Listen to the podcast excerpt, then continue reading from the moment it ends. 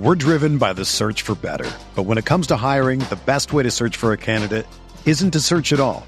Don't search match with Indeed. Indeed is your matching and hiring platform with over 350 million global monthly visitors, according to Indeed data, and a matching engine that helps you find quality candidates fast. Ditch the busy work. Use Indeed for scheduling, screening, and messaging so you can connect with candidates faster. Leveraging over 140 million qualifications and preferences every day, Indeed's matching engine is constantly learning from your preferences, so the more you use Indeed, the better it gets. Join more than 3.5 million businesses worldwide that use Indeed to hire great talent fast. And listeners of this show will get a $75 sponsored job credit to get your jobs more visibility at Indeed.com slash BlueWire. Just go to Indeed.com slash BlueWire right now and support our show by saying that you heard about Indeed on this podcast. That's Indeed.com slash BlueWire. Terms and conditions apply. Need to hire? You need Indeed.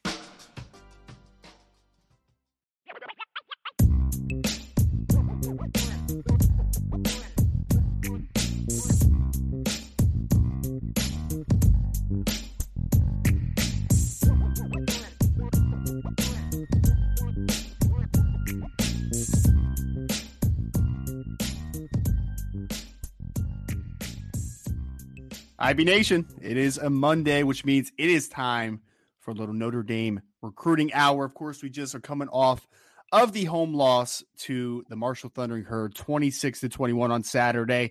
But the good news is that me and Sean have a lot to talk about, right, Sean? Because it was a recruiting weekend. There were some yeah. nice players on campus, both 2023 and 2024 alike. So, in today's recruiting hour, we're going to get into some of the reactions from the visit this weekend on the recruiting side of things. We're also going to talk about some of the commits and uncommitted targets in both 2023 and 2024 class that were in action this past week and weekend on the gridiron to, to highlight some of the best performances that they had big wins, touchdowns, big tackles for loss. Like there was so much great things to talk about from a future perspective from the recruiting side of things. So we're going to get into that. And then we'll talk a little general college football. I know everybody, of course, wants to talk about the state of the program, the loss to Marshall. I, I, get it, folks. And if you all want to start putting in questions, when we get to our mailbag, which will be the third section of this podcast, we will be able to talk about all that type of stuff. So feel free at any point to put in questions. I am Ryan Roberts, the director of recruiting here at irishbreakdown.com. Of course, joined by Mr. Sean Davis, recruiting analyst from irishbreakdown.com. Unfortunately, was not able to get with Sean this past weekend. He was not able to attend the Marshall game. But Sean, I know it was a very frustrating weekend to say the least. I understand that you I, I watched the post game show that you were on, of course, with Brian and Vince, and I know it was a frustrating circumstance. But I am personally, my my friends, excited to talk about recruiting today. I am. Yes, I am as well. I, and I thought, Ryan, I thought I was rather measured on the post game show. A little less. Uh, just just emotional. frustration, man. I mean, what are you going to do about it? There's always going to be frustrating, but it's it's something. I I know that. In again, I already led with this a little bit, but Sean, I think we need to talk about it just briefly. So we're not going to get like super heavy into the Tyler Buchner season-ending injury, non-throwing shoulder that's going to cost that's going to sideline him for four months. So unfortunately, starting quarterback Tyler Buchner is out for the 2022 season. We're not going to dive heavy into the injury, the implications, all that good stuff from the team perspective as much. So if you want to dive more into that, you should t- tune into IB Nation Sports Talk tonight at six o'clock, or you can tune back in tomorrow for the Irish Breakdown Daily podcast, where me and Brian will dive heavy into just kind of the state of the team after the un unfortunate and uh, very disappointing loss because I was in South Bend this weekend, so it was not uh was not how I was I picturing my weekend to go. It was a great weekend otherwise, but then the the uh the game kind of it, it, it, ripped the sail a little bit in in this in this regard. So we'll get into the recruiting, of course, but Sean, I think that we need to start just with the, this different perspective on the Tyler Buchner injury, right? So Tyler Buchner injured. You now are going to go into, he's going to be a third year player next year when he is, in theory, back from his injury and ready to go. yeah. and you're going to potentially be out. I mean, we'll, we'll see what happens. This is speculation, but you don't know what the future holds with Drew Pyne because he's going to be a graduated player. Does he transfer? Does he stay? I, I, don't know, right? Like, we'll see what happens with that. You have Steve Angeli, you have Ron Powlus III. That's your depth chart right now at the quarterback position. The main talking point from the recruiting side for some time now has been CJ Carr, 2024 recruit in uh, five star quarterback, number 20 player in the country, according to 247 Sports. Reclassification. It's been a hot topic of debate. There, the staff has been very open to the reclassification. The Carr family and CJ's particularly has been a little less open to it, right? Like he under like it's something he's considering, but I don't I don't think it's something that he necessarily wants to do.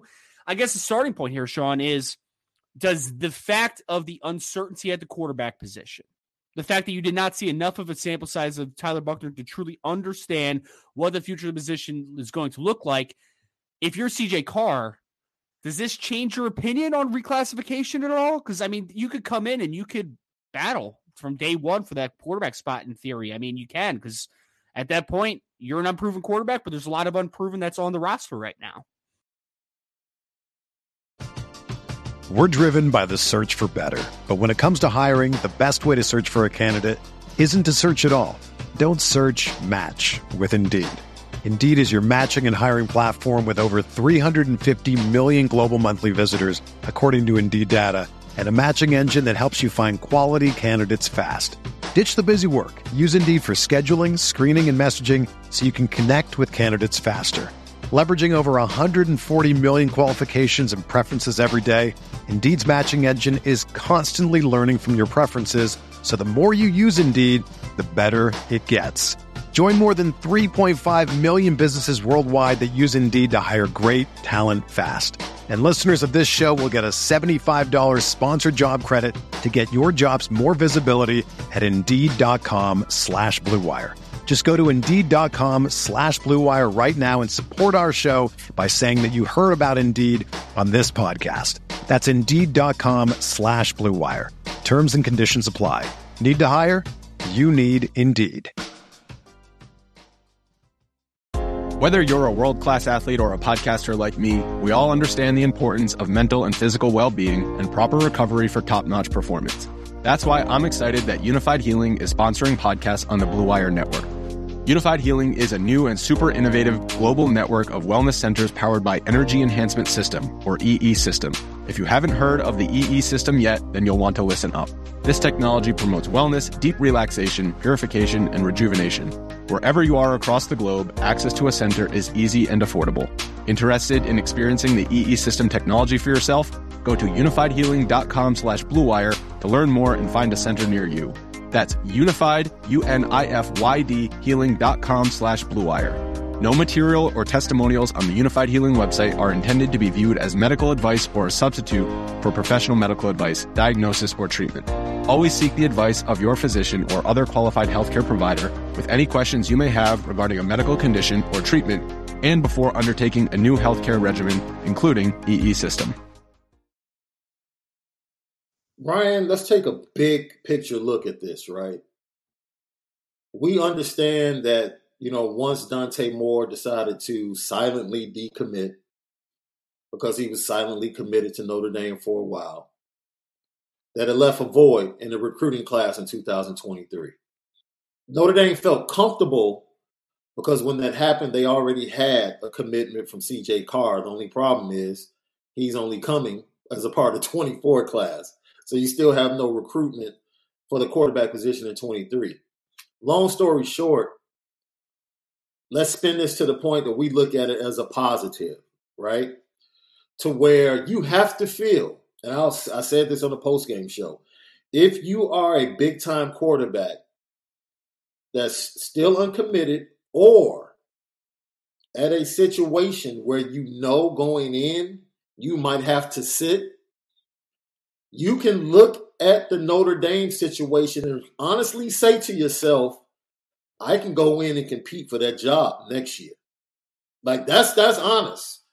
And that really has to be a pitch in a sense for Notre Dame. Like, hey, you can come here and start next year. Like Small sample size from Tyler. He'll be the incumbent coming back from injury. Like you said, Drew Pyne, I don't think he wants to sit behind Tyler another year.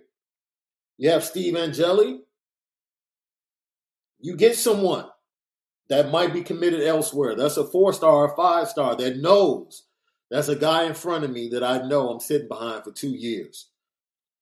He might look at this Notre Dame situation and say, hey, I can go get on the field. I can go get on the field at Notre Dame and play big time football. So it's going to be very interesting. I think this this injury creates a very interesting decision for the staff, and we'll see how it goes. But you know, I think we're going to be busy, myself and you, really trying to dig deep and see, you know, who the staff is looking at, who they're talking to, who might be visiting in upcoming weeks.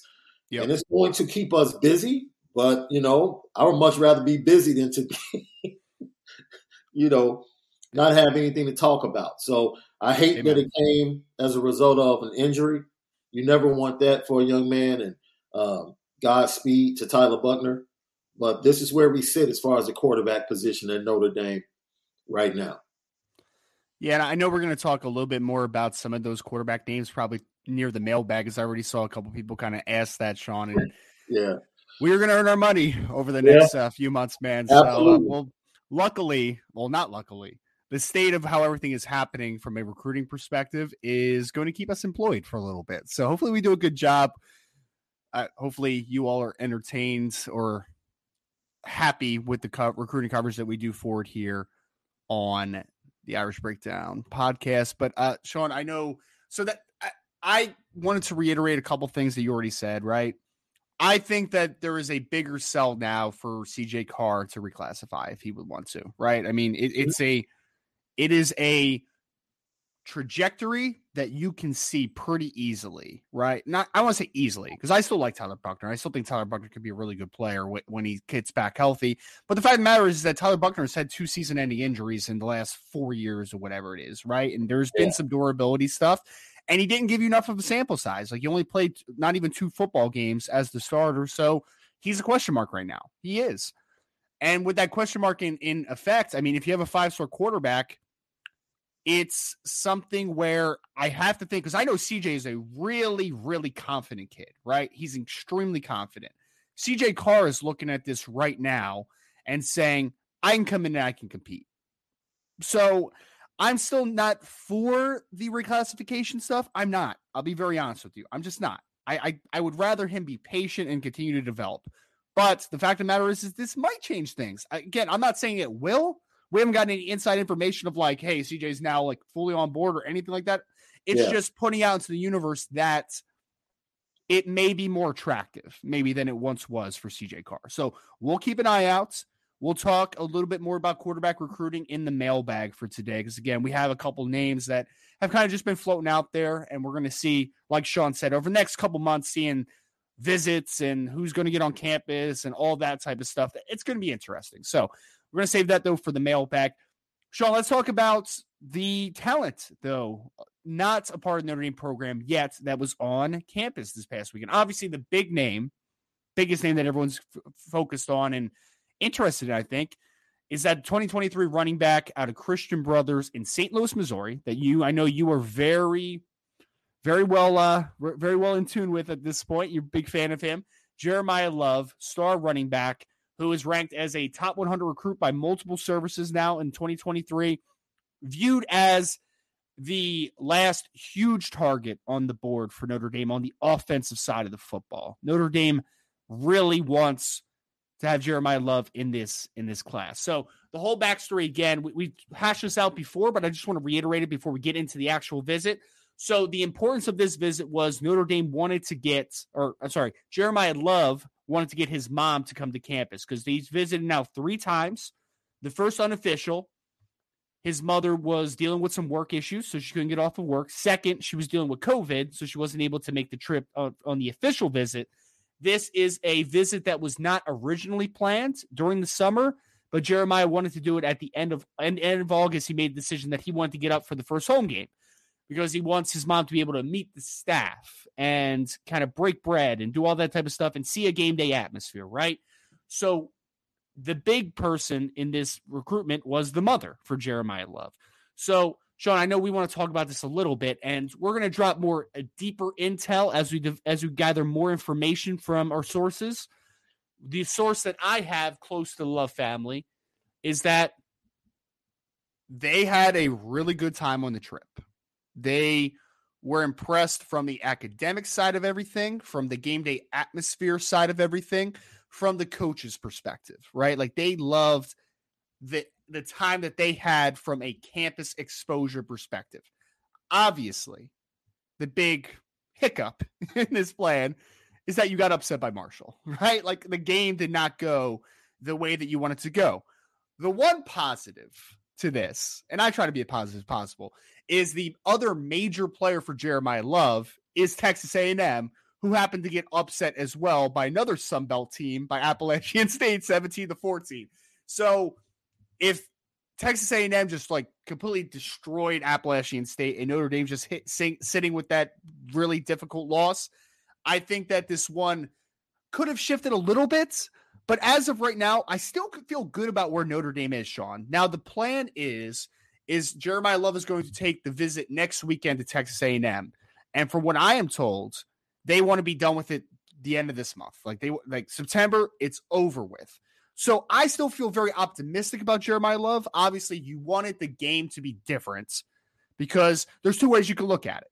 One is if Audric Estime, Chris Tyree, all these dudes are just breaking off big chunks and doing a great job, then it's a pretty easy sell. Like that's you in this offense, and your big time speed is going to be accentuated and your size is going to be accentuated in this offense. We know how to use you. The other side of it is, though, is that now uh, Notre Dame can't. and I'm not saying they are selling it at this. I'm just saying how I would sell it is like, hey, we need you. You see that? Like you can play, you can play here, and you can be a difference maker, right? So again, I'm not saying that's how they're selling it to him. What I'm telling you though is that Notre Dame did a really good job on this visit for everything else outside of losing the football game. So I still feel good about where Jeremiyah Love is but we will keep you updated. Again, I'll have further intel on a little more of specifics on the visit, some behind the scenes stuff on the board. So you should go to boards.irishbreakdown.com and, and sign up today because I'm telling you right now, probably by tonight, I will have a nice little intel piece on the board, if not tomorrow at some points, right? So I would I would go check that out. And I think the last hurdle, Sean, is that Texas A&M is going to get another visit, right? So they're going to get a last crack at it. But I still feel good about where Notre Dame is with Jeremy Love personally. I still feel pretty good. You have talked to the family or connections to the family, and my communication surrounding Jeremiyah Love has been with one of his buds from St. Louis that's already committed in the 23 class, Christian Gray, out of Des, Desmet High School up there, and uh, Drayk Bowen, who for the first time got to sit down and talk to and meet Jeremiyah Love this weekend they spent a lot of time together as a trio on the visit. Uh, they took multiple pictures together. Uh, Drayk spoke to him last night. Drayk felt like that the trip, like you, went very well. Uh, the vibe was good. Said Jeremiyah was, you know, having a great time, but he's very aware as a player that Texas A&M is, you know, going to get a shot at this. You know, but the vibe when I talked to Christian Gray, Christian Gray is adamant and feels like, yo, he's coming to Notre Dame. So that's encouraging, you know, coming from the guys that they have a really good vibe and they still feel like Notre Dame has a really good shot, even though Texas A&M is going to get the last swing at things. And all we can say is, yo, it would have been much better with a win, but the trip went very well according to everyone that was involved. This is the fact of the matter, and this is my opinion, right? This is speculation on my part. It is an educated opinion, but it is still my opinion. So I want to put that on the universe.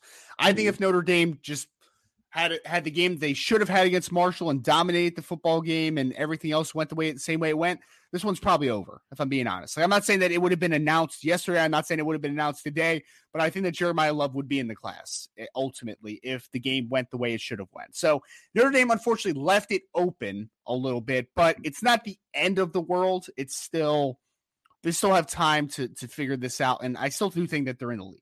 So, like, you take that as for what you will. We will know in just a short couple weeks what the end decision is for Jeremiyah Love, but I still think they're in a good spot. Sean, I know we wanted to talk about. You had conversations with Drayk Bowen, star linebacker out of Indiana. You also had conversations with Christian Gray, cornerback commit out of the St. Louis uh, Desmet Jesuit area, um, high school as well. So there was a few key commits that obviously were on campus. Those two included Peter Jones, 2024 offensive tackle commit, was also in in um, attendance during this game. So Notre Dame had some some committed players on campus, which was always nice to see. Just is there any tidbits that you want to drop to the folks as far as from Drayk Bowen's perspective, Christian Gray's perspective, any other of the committed guys that you were able to talk to after the game? Well, they got a chance to meet 24 recruits, 25 recruits. Didn't have any prolonged conversations with those guys because their whole objective was Jeremiyah Love. That was their objective for coming to Notre Dame, even though this was not the brainchild of Chad Bowden, who's done a tremendous job because Christian didn't know that Jeremiyah was coming and Drayk didn't know that Christian was coming. But it ended up being serendipitous that they all got there and everything turned out the way that it did. Like you said, if they had won, the recruitment more than likely would have been over if things had gone the way most thought it would go as far as the game on Saturday. Drayk Bowen continues to drive home that he's very personable. He went around, introduced himself, said hi to kids that are 24, 25 cat, spoke to Peter Jones, and he's just willing to do whatever. And I think mm-hmm. both of them, immediately after the game, chose to hop on social media and yep. make it known that they were still 1000% committed to Notre Dame and nothing has changed. And then you saw the trio of wide receivers, Braylon James, Rico Flores, and Jaden Greathouse showing the text thread that they had during and after the game saying, yeah, wait till we get there. Wait till the three headed goat gets there. So this 23 class has such a family feel. And I think that family feel comes from what's trying to be established at Notre Dame by Marcus Freeman, which is a much different atmosphere than the CEO atmosphere. They're trying to switch over to a family atmosphere. And that's what you see being shown during tough times from the 23 class. As far as Christian Gray, he's mm-hmm. super excited. Uh, he, we did talk about his early enrollment. He will be a January guy coming into Notre Dame, and he's super excited seeing the two freshmen getting tick and being successful. He feels like that he's going to be able to get on the field next year for Notre Dame as well. So we talk about the on-field product being one of the biggest factors in recruiting, even though the weekend didn't go as we expected it to go. There are certain things being seen by the 23 and 24 class that makes them believe Notre Dame is a place to come to if you want to be developed early and get on the field. Mm-hmm. Absolutely. Absolutely. I wanted to pull this up real quick, Sean, because I just wanted to get this one out of the way. I didn't want to wait until the mailbag on this one. So Sean Rogers said, How many recruits decommit besides Bowen? Of course, he's talking about Peyton Bowen, star safety out of Denton Guyer, Sean, I'm gonna I'm just gonna say this point blank, and I'll let Sean add anything to it that he wants. But mm-hmm. look, look, I I am one of those guys that at this point, just learning in a short amount of time what I've learned, I will believe that everyone signs the dotted line when they sign on the dotted line at this point, right?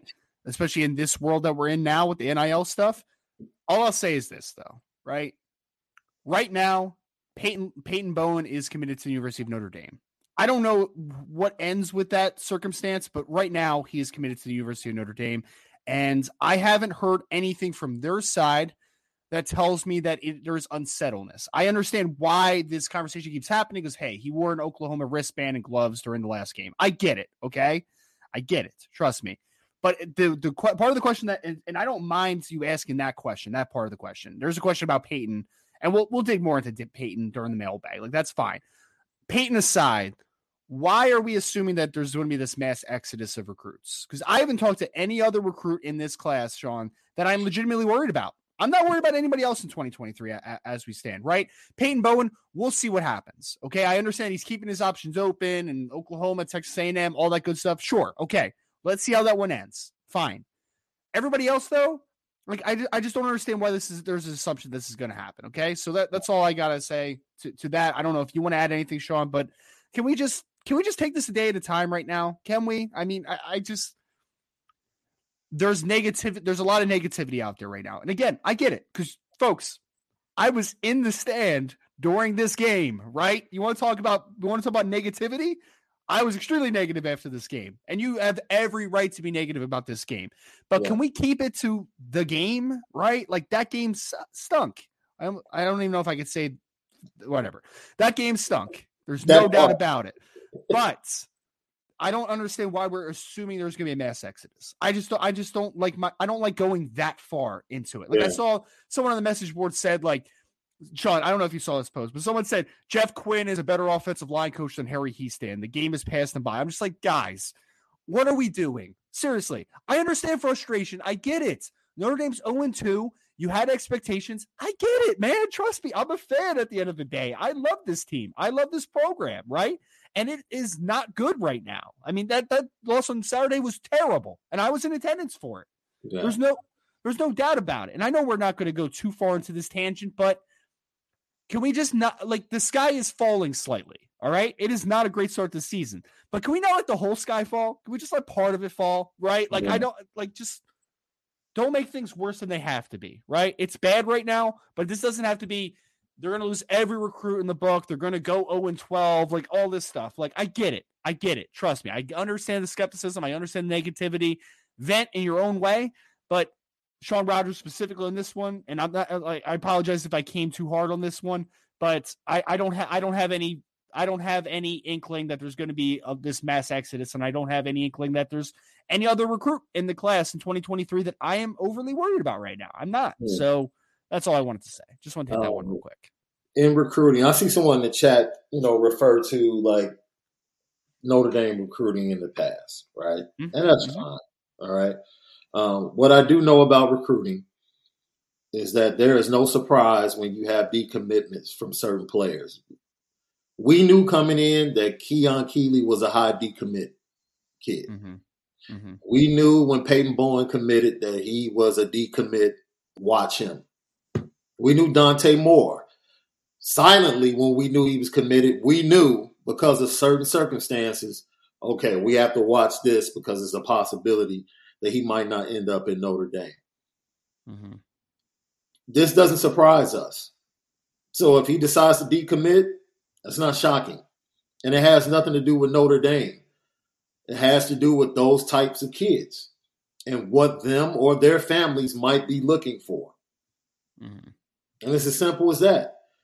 And if they decide to be swayed by something else and not live up to their commitment, that's a choice.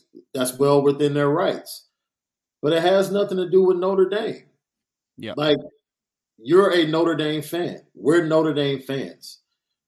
Unfortunately, we don't have certain counters to other people in the SEC. We just don't. Mm-hmm. This is a new program under a new regime, building a new foundation. Either you want to get in on the ground floor or you don't. And if you yep. don't, that's fine. But tell me this when was the last time you saw a recruiting class with three dogs at wide receiver at Notre Dame?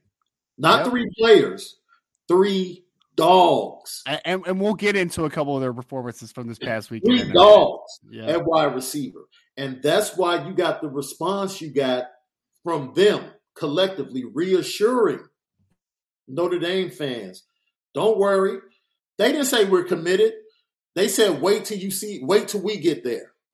Just wait. This won't happen on our watch when we get to Notre Dame. And those are the type of athletes that's part of this 23 class. Those are the type of personalities and mentality that are part of this 23 class. So, right. The Peyton Bowen stuff has nothing to do with we. Peyton Bowen was on decommitment watch the day after he committed to Notre Dame. So and, and that that's the thing, Sean, is that this this loss isn't going to cause Peyton Bowen to decommit. If Peyton Bowen if Peyton Bowen end up, ends up decommitting, it was always going to happen. If we're being honest, if yep. if if they were two and zero oh right now and looked great, it, it, was still going to happen ultimately. Yeah. Like I don't I don't yeah. think that the loss of Marshall is the reason that Peyton Bowen decommits if he ultimately does. That's just my opinion. It's my opinion. Okay. Yeah. We like someone said in the chat, we have been talking about this for months, not like a couple days, not a few weeks. Yes. Months. And again, yes. I'm not saying that Peyton Bowen will not ultimately end up going somewhere else. Not saying that. All I'm saying is it's not going to be because they lost to Marshall. That's all I'm saying. It's not going to be because of that, right? There's going it's going to be because of other factors. All right. Yeah. So let's just leave it there. Let's get into the positivity of this podcast, Sean. The future of Notre Dame football, in my opinion, is still bright, right? Because you just mentioned it. Three dogs coming to Notre Dame. And let's start there. Why not? We'll start. We usually start with the quarterbacks, and we'll get into CJ Carr, what he did this past weekend in a victory. But let's start with the wide receivers. Can that be the question of the day? What's that? For IB Nation, you know, because I'm sure we have a ton of historians in the chat. Mm-hmm. Mm-hmm. Guys, name the last wide receiver class that that brought in three dogs at the wide receiver position. And that that's not even counting Dylan Edwards, who's a four-three athlete who's going to play the slot for Notre Dame. Because you're you're talking, of course, about Rico Flores. You're talking about Jaden Greathouse. You're talking about Braylon James. And we'll get into two out of three of those guys. Dylan Edwards is another. And then guess what, Sean? We're going to talk about another kid named Tayshawn Lyons during this segment that Notre Dame is, that is very high on Notre Dame, who is expected to be on campus for Notre Dame against the, in the Cal game. Yeah. And he just had one of the best weeks I've ever seen of a high school wide receiver in general. So, yeah, it could end up being a really good five man class for Notre Dame. At least it's a really good four man class. So, again, it, it, it's not all bad. It's not all bad. But let's start with Braylon James, Sean. You mentioned him already a little bit. Yeah. He in a victory, Stony Point's 3 and 0 by the way. They're off to a good start. 55 to 7 over Pflugerville, which dominant, dominant game. Four receptions, 114 yards and a touchdown for Braylon James. Again, showing off his big playability. Over 20 yards a catch, near 30 yards, right? Cuz yeah, so near 30 yards a catch for Braylon James. And now that is three straight games to start the year with a touchdown reception. So Braylon James, good football player, Sean. Very good football player. You yeah. already mentioned Jaden Greathouse, who his team won 56 to 6 over Akins. Of course, he's at Westlake High School in Texas. Didn't have a huge day as far as a as a receiver, just because he only played a couple quarters in this one because they were dominating, but he still had four receptions for 92 yards, led the team in receiving. And guess what? For the second straight week, a, t- a punt return for touchdown, took 152 to the house after taking a 61 yarder last week as well. So, Jaden Greathouse, who I'm the president of the Jaden Greathouse fan club, he is off to a great start the, la- the last couple weeks, especially two punt returns for touchdowns in back to back weeks over 100 yards receiving last week, 92 on only four catches. But again, he only played one half of football. Dylan Edwards, Derby team. You want to talk about not really needing a mess that burst past the first half, Sean? 69 to 20, Derby defeated South High School. Of course, it's out of the state of Kansas. Did not get a total on how many yards he had in this game, but I do know that he had a 57 yard touchdown run that you can find on Twitter. That was a pretty impressive play for Dylan Edwards, yeah. man, showcasing that speed. So let's talk about that that wide receiver group for 2023, Sean, and then we'll talk a little bit about someone to keep an eye on and a 2024 wide receiver. But man, all very different football players. Braylon James, kind of your taller, vertically oriented speed type of receiver. Jaden Greathouse, physical, can kind of do a little bit of everything. And then yeah. Dylan Edwards is the five foot nine, 165 pound slot receiver that can run a 4 3. So Notre Dame's got some dudes coming. Rico Flores was on a bye week this week. But to your point, Sean, I want you to reiterate it again. 2023 wide receiver group is pretty good that's coming to Notre Dame. And they're pretty confident. And I, you know, understand IB Nation is saying, well, heck, if they get here, are they going to get on the field? Someone has to play. Braden Lenzy's gone. I suspect that somebody's going to transfer in that wide receiver room. Somebody in the freshman and sophomore class has to play by sheer numbers. So we can relax on that. I understand that we're waiting for Chansi Stuckey and his development to take place and see whether or not Tobias can be that guy that we think he can be. I don't know why he hasn't played the first two weeks. we can sit here and say he should be on the field. That's quite possible, right? Even without him playing, they had opportunities to win both games. We both agree with that, right, Ryan? Like, regardless of him playing, they had opportunities to win both games with whomever played. So when we talk about these wide receivers, they're going to bring a different mentality. And the excitement is now, I just say to myself, like they said, wait till we get there. Things yep. are going to be different. I agree. And as long as we can supply the quarterback and the offensive line to protect, points are going to be put up on the board at Notre Dame. That's that's the way I see it. Like I'm watching their performance, special teams, slot, X, Y, being moved all over the field, being yep. used in jet sweeps, reverses, the versatility and diversity in the talent that's coming to Notre Dame in that 23 class, you have to be excited. There is nothing to say all man about. You're getting this talent on your roster. You're getting your talent on this roster. And I see someone said, well, you know, Peyton Bowen is a gap closer. You know sure. who ate you know who ate Peyton Bowen's lunch and that entire secondary from Denton Guyer? Jaden Greathouse. Go check him out in the championship game. Yeah. And, and, see what he did to Peyton Bowen and the rest of that secondary. A, a secondary that has four div- Division One yes. defensive backs. Like, yes. pretty good secondary there yes. in Denton, in, uh, Denton Guyer. Yep. It's uh yeah, Sean. I mean, again, it's frustration. I get it. Like everyone's allowed to be frustrated. So if they want to put it out there, it's fine. I get it. All I know is to your point, there is a diverse group coming in next year for 2023, which will yep. help with the issues that Notre Dame has right now from a depth perspective. And I mean, a guy like Jaden Greathouse, I think, could play all three spots in Notre Dame's. You know, I think he could play in the boundary. I think he could play in the field. I think he could play to the slot. So I'm excited to see him. What I'm really excited about, though, Sean, and I'll be very honest about this. So Cam Williams was one of the first commits to the 2024 class out of Glenbard yeah. South. Yeah. So he was a player that when when he committed to Notre Dame, Sean, I liked him a ton. I compared him to I, I compared him to Lorenzo Styles Jr. And I think Brian said uh, we just talked on the phone that he he had him as like a top 100 caliber type of football player. So we we both liked him a ton. But I'll say this: he is playing through the first three games much much at a much higher level than even I gave him credit for. For being honest, yes. man, he's had three straight 100 yard games, had a season high 141 yards and on and two touchdowns on six receptions in Glenbard South's 56 to 21 victory over Larkin. That's three straight 100 yard games for for Mr. Cam Williams, and that is six touchdown receptions in three games. So. Yeah. I always kick this one to you, Sean, because I know that's your guy. You, you're a big fan of Cam, man. He's off to a great start this season. Another dynamic performance from Cam Williams this past week.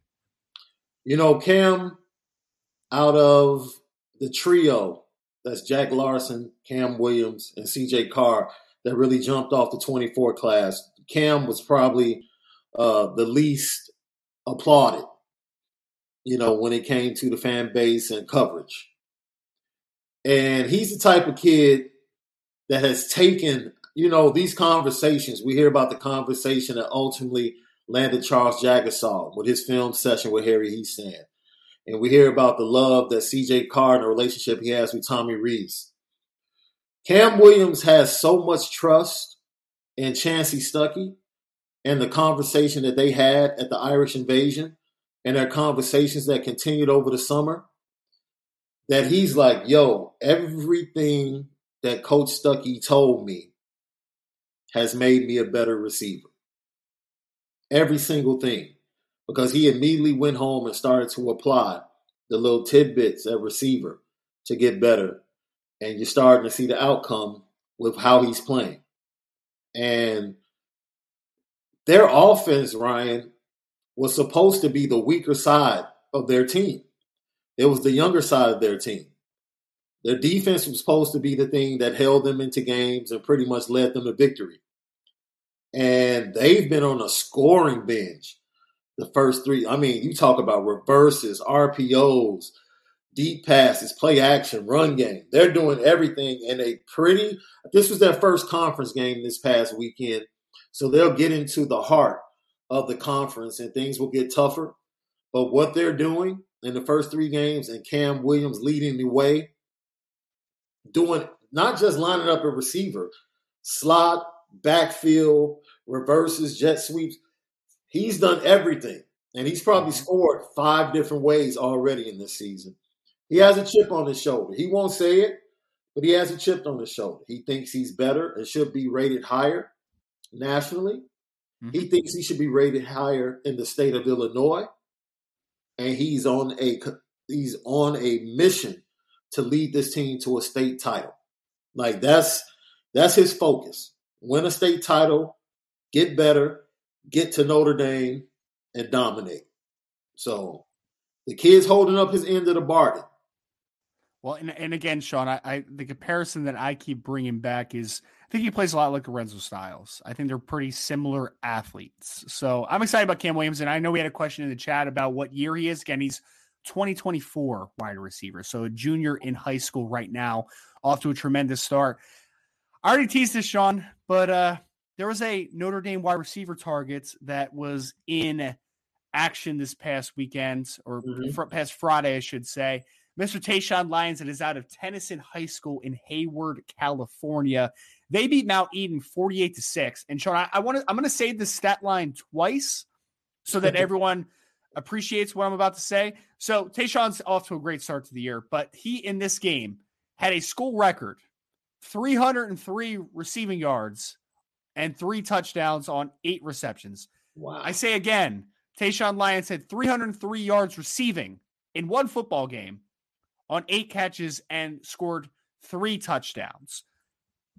Fantastic, fantastic performance. And I know there's going to be some people that are going to say, you know, the level of competition in California. And folks, I hear you. Trust me, I hear you. But all I'm going to say is, I don't care who you have 300 yards against. 300 yards is 300 yards Thank receiving, man. That is just that Thank is just you. silly, silly, silly, silly stuff. So wanted to, wanted to talk about him a little bit because again, he is expected to be on campus for the Cal game. We think that Notre Dame is in a great position. He is the cousin of Tariq Bracy, for people that don't know that out there. So, I mean, Sean, 303 yards receiving in a high school football game, man. I never heard anything like that before. I I, I don't I, I I don't know what the I'm sure there's a, a crazy record nationally that it's just like how the heck did someone have 400 something yards receiving, but 303 yards on eight catches for Tayshawn Lyons. That's over 30 yards a catch. Easy math there. Just a ridiculous week for Tayshawn Lyons out of Tennyson High School. Who was the defensive coordinator on the other side? Ah man, I, I had to think I'm putting. Uh, Sean, I'm a big numbers guy, but uh, well, from a football perspective, but I, I, I would like to say that at some point I would vacate two to three guys on every single play against Tayshawn Lyons. But, After the first 150, it's like okay, we need to put two or three guys on this guy and force them to do something else.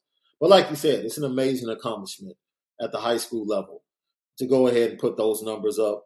And we have, I think, both of us, along with Brian, have come to have a greater appreciation for Tayshawn Lyons from the first time we watched his film. Like when he got the offer and we watched his film, we are like, okay, all right. Yeah, player. You know, I, thought, I, I thought he, I thought he had a little Kevin Stepherson to him, man. Like I liked it. Yeah. I liked it. Yeah. Yeah. And now we're seeing his performances, and it's like, okay, all right, yeah. So the visit will be big. Cal is another one of the schools that are on his list along with a few other Pac 12 schools. So it's a showcase for him to watch both programs up close and personal. Mm-hmm. And it's an opportunity for Notre Dame to either get close to sealing the deal or seal the deal. Once again, I don't know any recruit that does not want to play early. Like, no recruit is sitting there like, yeah, I want to sit for two years. and I'm cool sitting for two years and then I'll get my time. No. Like, recruits want to play early and they want to see the opportunity to play early. Like we can talk about development and getting guys on the field. One thing we can say about Notre Dame right now, if you are a wide receiver, there is plenty of opportunity yes. to play and make an mm-hmm. impact. And that's very attractive to a guy like Tayshawn Lyons. Has to be. He's coming all the way from California to South Bend, Indiana for a trip. So, yeah. and he he made sure that he locked in that trip early. Mm-hmm. Mm-hmm. So, look, it's a good thing. It's a good thing. I think this fan base right now is kind of shell shocked. Yeah. And I'm glad we can serve them some positivity today in the form of recruiting. Like, yo, we're, we're trying, man. We're trying. Yeah. I don't know. I don't know if it's having an effect, but we're certainly trying, man. Certainly trying.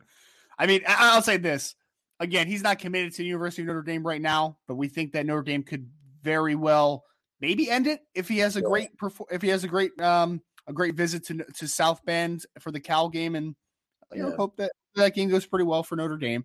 But either yeah. way, if Notre Dame is able to get Tayshawn Lyons as a fifth receiver in this class, pretty good, man. It's not bad. It's not bad, right? And po- you want to talk positivity again? I'm gonna say it for a third time. This stat line, real quick, okay? If this doesn't get you just like excited, then I don't know what will. 303 yards receiving on eight receptions and three touchdowns, and that was in a single football game, one football game. Yeah, 303 yards. Think about that. All right, so we'll, we'll, we'll see, we'll see, but uh, we'll keep you all updated, of course, how that visit goes next week against Cal, and uh, the forecast for Tayshawn Lyons shortly here. So but we we feel good about where that one is. So, Sean, I went to wide receivers first because you mentioned the three headed monster, obviously. Wanted to go backtrack to the guy we've already spent a lot of time talking about in this podcast, and that was Mr. CJ Carr, who again yeah. led his Saline High School to 42 to 7 victory over Lincoln. In that game, Sean only played the first half. He was a very efficient 13 out of 17 through the air for 177 yards and three touchdowns during that contest. So Saline is now 3 0 in the season. CJ has a good first quarter and I mean a good first half. And guess what, Sean? His brother, Tommy Carr, even got into this football game, who's a freshman quarterback for Saline High School, and he completed two his only two passes of the night for 28 yards. So the quarterback position was dominated by the last name Carr, and it wasn't just CJ for Saline on this on this uh on this Friday night game. And they will now travel to Monroe, who is two and one on Friday, to hopefully continue their win streak at four, and they're now three and oh. So everyone keeps talking about CJ Carr, Sean. He had a, he had a little bit of hiccups in his first game with a couple a couple uh, turnovers, two two interceptions, two fumbles, but yeah. he's got it going in the right direction now. And Saline looks like they are going to be a very competitive football team with CJ Carr quarterback. Uh, I'll be flat out honest with you, Ryan. Mm-hmm. I don't care what CJ Carr puts up. My prayer is that he stays healthy. That's it. Yo, we have to keep this kid healthy for another season and a half. That's all. Just let him arrive at Notre Dame healthy and ready to go. But no, seriously, we we kind of predicted the ascension of his play after that first game. I think yep. we both agreed that he came out, tried to do a little bit too much, that he would settle down, and then you would start to see why he is the five star quarterback that is going to possibly be the first quarterback to come and lead Notre Dame to a national championship. Like he's mm-hmm. that type of talent, he's that yep. type of leader, and he's that type of mentality that you need at your program. And he he would definitely be a gap closer. You want to talk about gap closers? Yep. CJ Carr coming to campus would close the gap. And it's very important. It, look, we understand the void in the 23 class. And we talk about building another foundation. Mm-hmm. You know, having to tear down, rip out a foundation, and build up another foundation to take you higher. And I think that's what Marcus Freeman and his staff are trying to do. I mm-hmm. think it started with recruiting. And I think we all agree that recruiting is the bloodline of any program and its success. Yep. Currently and in the future. And so basically what we're telling you guys, if we're going to forecast the future of Notre Dame currently, as you said, Ryan, it's bright. Mm-hmm. It's a bright future. Yep. And CJ Carr is one of those beacons of light for that future. to make you say, yo, hey, we have a quarterback. We have a Cade Klubnik type. We have a Deshaun, Deshaun Watson. We have a Bryce Young. And I'm not saying he's on their, their level and mm-hmm. will arrive on their, you know, at that level when he gets to Notre Dame. But you have a guy that yes. you can hang your hat on. And that means the world in the current day, the current college football. You don't understand how important that is to have a guy at that position moving forward. It's very important. Yep. And, and I, I, don't want to again, we're not we're not going to talk too much about the current staff right now. This is a recruiting hour. But all I'll say is if you have Tyler Buchner and you have CJ Carr in a four year span, if you can't develop one of those guys, then there's an issue, right? And it's not an issue of talent, is is all I'm going to put out there. So yes, CJ, very good football player. I wanted to pull up this. this was funny, made me laugh from Mike Sullivan. Are you saying it could be a car at Notre Dame for about 10 years? LOL. Uh, I have no idea. How, I have no idea what type of player Tommy Carr is going to be, but hey, if he's a good football player, I, I'd be all for it. Right. So we'll see what happens, but it's a, uh, just made me chuckle a little bit. So appreciate it. So want to and, and I see the questions about potential 2023 quarterbacks. It just make sure you stick around for the mailbag at the end because we'll probably start off with that, right? We'll talk about a 2023 class and what it could mean and reclassification. We'll get a little more in depth on that one. So great questions as always in the chat. Appreciate y'all. So uh Sean, big one. This is my maybe my favorite, not my favorite stat line because I already mentioned Tayshawn Lyons at 303 yards, right? But my favorite story is that Jayden Limar missed the first week for Lake Stevens with the shoulder injury, unfortunately. He comes back in week two with a vengeance, Sean. Lake Stevens beats Bellevue 37 28. Bellevue's a good a good uh, program out there as well as is Lake Stevens. 240 yards rushing and two touchdowns and only 22 carries. So he averaged over 10 yards pop on the in the in on the grounds. He also held in five receptions for 55 yards and another score. So my man had 295 yards of total offense and three touchdowns. I feel like Sean, the excitement over Jeremiyah Love, and deservedly so, because Jeremiyah Love is a fantastic player. I think yeah. somebody have some people have underrated the fact that, like, hey man, Jayden Limar is a good player too, right? And he's going to be in this 2023 class. So was very happy to see Jayden Limar have this this performance that he had in his first game back recovering from a shoulder injury.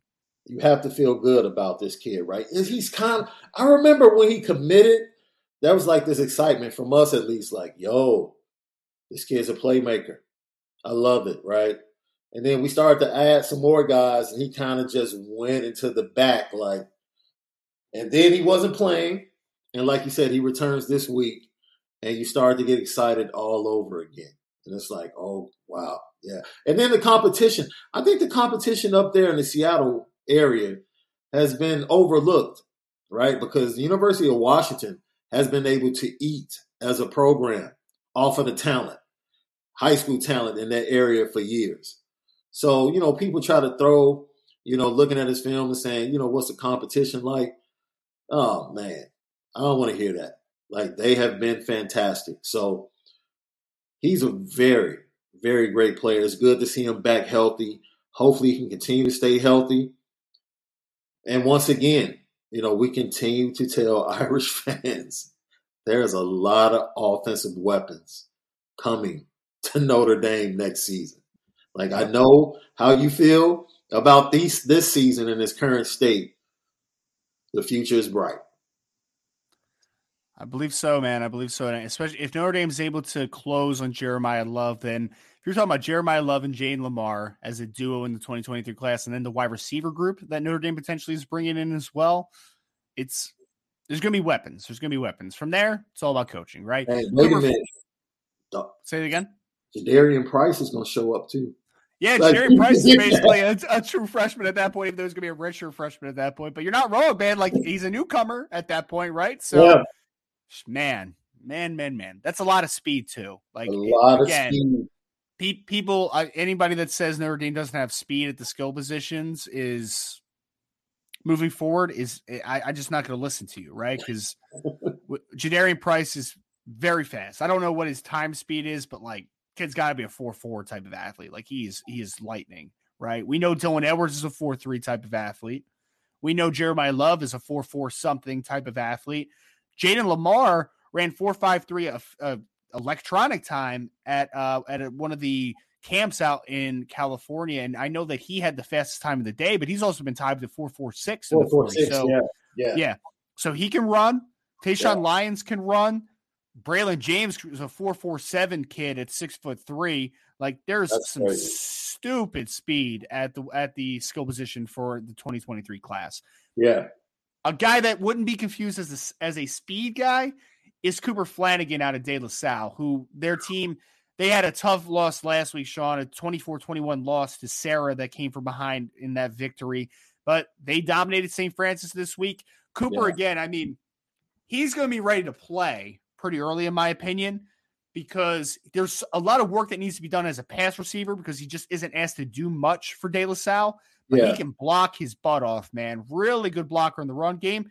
And Sean, I keep saying this, man, and I, I it's probably not going to happen, but I think Cooper Flanagan could play defense on the next level, man. Like I keep seeing these highlights. I'm just like, I think the kid could play Viper if he wanted to. I, he's a tight end. He's being recruited as a tight end. I'm not saying that he'll ever be a Viper on the college level, but what I'm saying is that he's a really good two way star for De La Salle, man. And it was nice to see him just have, you know, another victory because De La Salle is obviously used to winning a lot of football games. So yeah, you not much to- on that uh that Josh Burnham track when he gets to yeah. Notre Dame a guy that was playing a little tight end, little wide receiver, little quarterback, and all of a sudden they saw his quickness and said, "Hmm, let's let's put his hand in the ground and see what he can do coming off the edge." Yeah, he has shown so much versatility. I I really never paid attention to him on the defensive side of the ball until you brought it up. Going back and watching that game against Serra and then like digging in on the film, like, yo, can play, man. He can play. He can really play. I, I, know when I interviewed him before, Sean. I'm sorry to interrupt, but I'll let you finish your point. But like, I, I, when I interviewed Cooper, I, I literally asked because I saw him play defense. I'm like, oh man, he, he can play, right? So I asked if, if teams had been recruiting him as a defensive player as well, and, and several several schools actually did prefer him on the defensive side of the ball. So yeah, it's it's not outrageous, man. Like he's he's a really good player on both sides of the ball. Yeah, it's a lot of kids in the 24 class that I can say Notre Dame is recruiting, and um, you know you have to ask like, what side of the ball are they recruiting you on? Yep, because these guys are two way players and they're really good on both sides of the ball, and you like to hear that, right? Yes, because that means like you're a really good athlete. Mm-hmm. And that means we can use you where we need you most or where we feel like we can maximize your talents the most.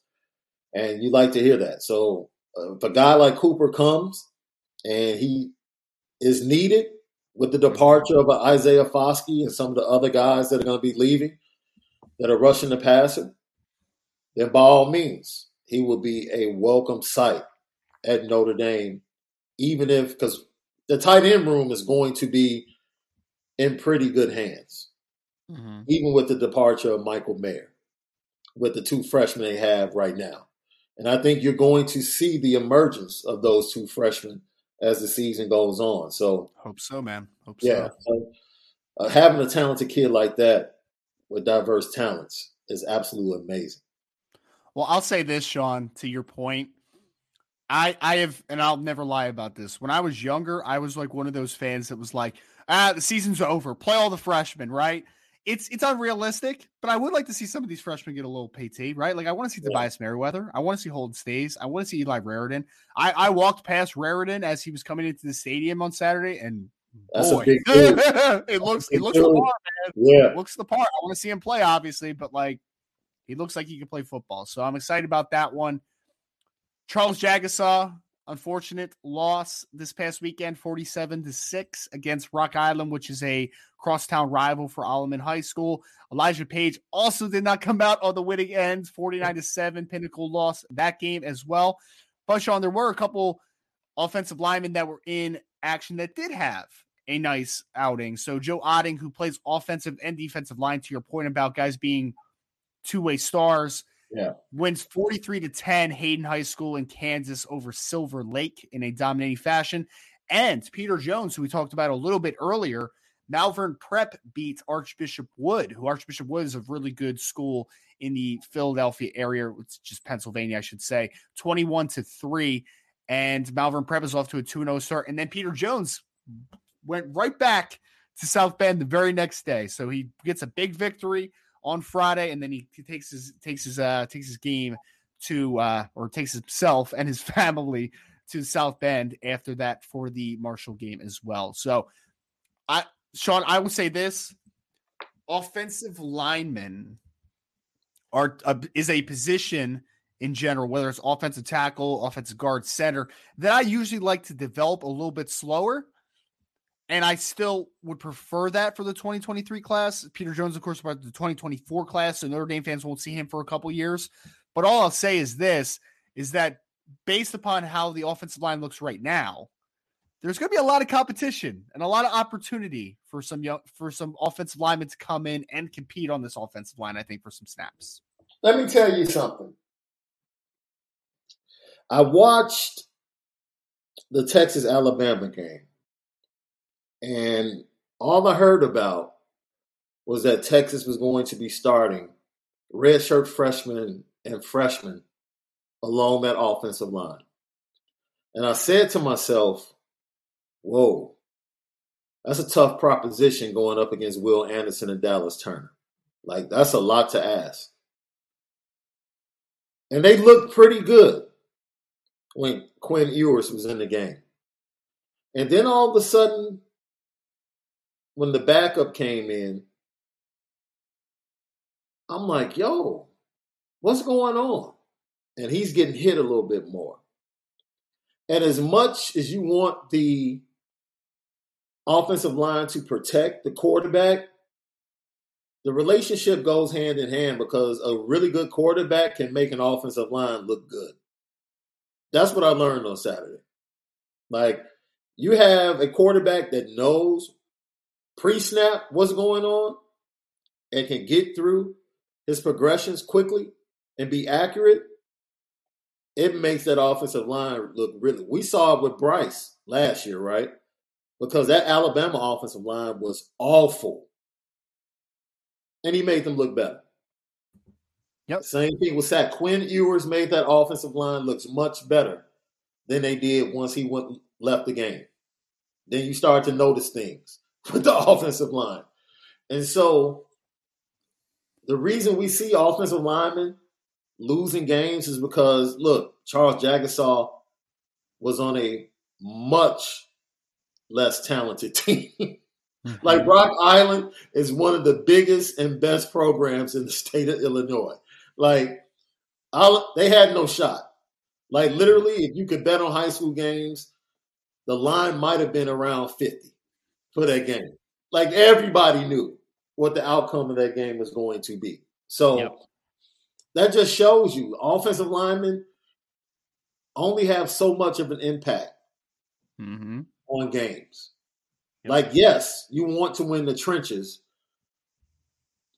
but I would ask you offensively like if you ranked positionally the most important positions offensively in today's game, not 20 years ago, Ryan, because mm-hmm. you do such a great work, a great job at scouting. How would you rank the offensive positions as far as importance of putting up points in today's game?